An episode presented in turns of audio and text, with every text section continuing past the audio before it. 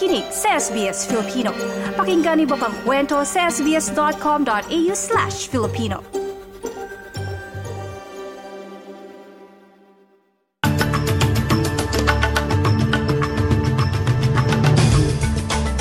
Sa ulo ng mga balita, mas maraming bahay ang nasunog ng bushfire sa Ballarat.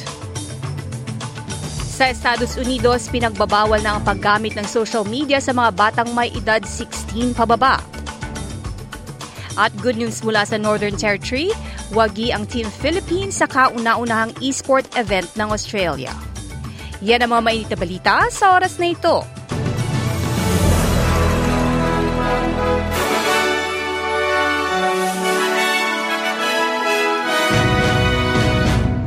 Sa detalye ng mga balita, pumalo na sa tatlo ang bilang ng bahay na nawala at nasunog ng bushfire sa Ballarat, Western Victoria. Mari pa umanong dumami ang bilang habang patuloy na sinusuri ang danyos nito. Nasa limang daang bombero naman ang asang tutulong sa pag-apula ng bushfire ngayong araw, dala ang water bombing aircraft. Ayon sa Country Fire Authority o CFA, gumagalaw ang sunog patungo sa Hilaga, partikular sa Amherst at Amphitheater na 70 kilometro mula sa Ballarat. Sa ibang ulat naman, patay ang dalawa katao sa isang sunog sa Melbourne na pinaniniwalaan ng pulis na sinadya. Ayon sa ulat, tulog sa isang Sunshine North factory ang dalawang tao nang nangyari ang sunog. Nagsimula ang sunog sa isang panel shop malapit sa factory. Sinabi ng Victoria Police Inspector na si Chris Murray, wala umanong koneksyon sa panel shop ang mga biktima. This is um, a tragedy that we've got two innocent individuals uh, who have been caught up uh, in what would appear of an arson attack.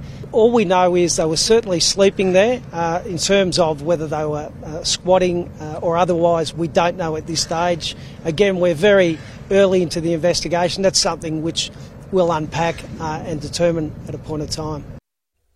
Sa ibang ulat, patay din ang isang lalaki sa New South Wales matapos mabaril. Naisugod pa sa ospital ang biktima ngunit kaagarang namatay sa Liverpool Hospital kaninang umaga. Kinikilala pa ng pulis ang nasa 30 anyos na biktima at naglunsan na din ang investigasyon ng mga detective mula sa State Crime Command Homicide Squad. Balita naman sa labas ng bansa sa Florida, USA, inaprubahan na ng Estado ang batas na ipagbawal ang mga batang nasa edad 16 pababa na gumamit ng social media. Ang legislasyon ay mangangailangan sa mga platform na tapusin at tanggalin ang mga accounts ng mga pinagbabawal na edad. Hintayin pa ang pag-aproba ng Republican governor sa nasabing panukala, lalo pat alala sa nasabing batas ang privacy rights. Suportado naman ng marami ang batas dahil ito ay magpoprotekta sa mga kabataan laban sa negatibong epekto ng social media tulad ng depresyon at iba pang mga sakit sa isip.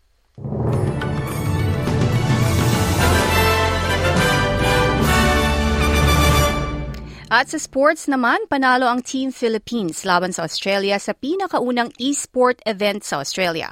Wagi sina AK Juliano, Jules Lozano at Andre Dujin Albar sa Invitational Tekken 8 Team Battle laban sa dalawang magaling na manlalaro ng Australia na ginanap sa The Array, isang tech hub sa Northern Territory.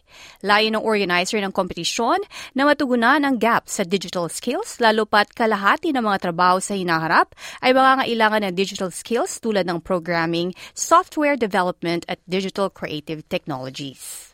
At para naman sa lagay ng panahon ngayong Sabado sa Perth, uulan at 31. Adelaide maaraw at 29 degrees. Sa Melbourne naman bahagyang maulap at 22.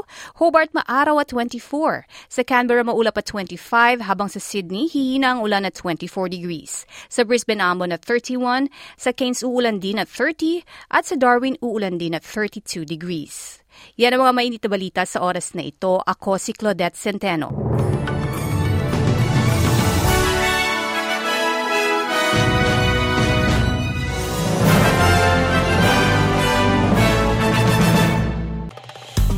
Yung bang makinig na iba pang kwento na tulad ito?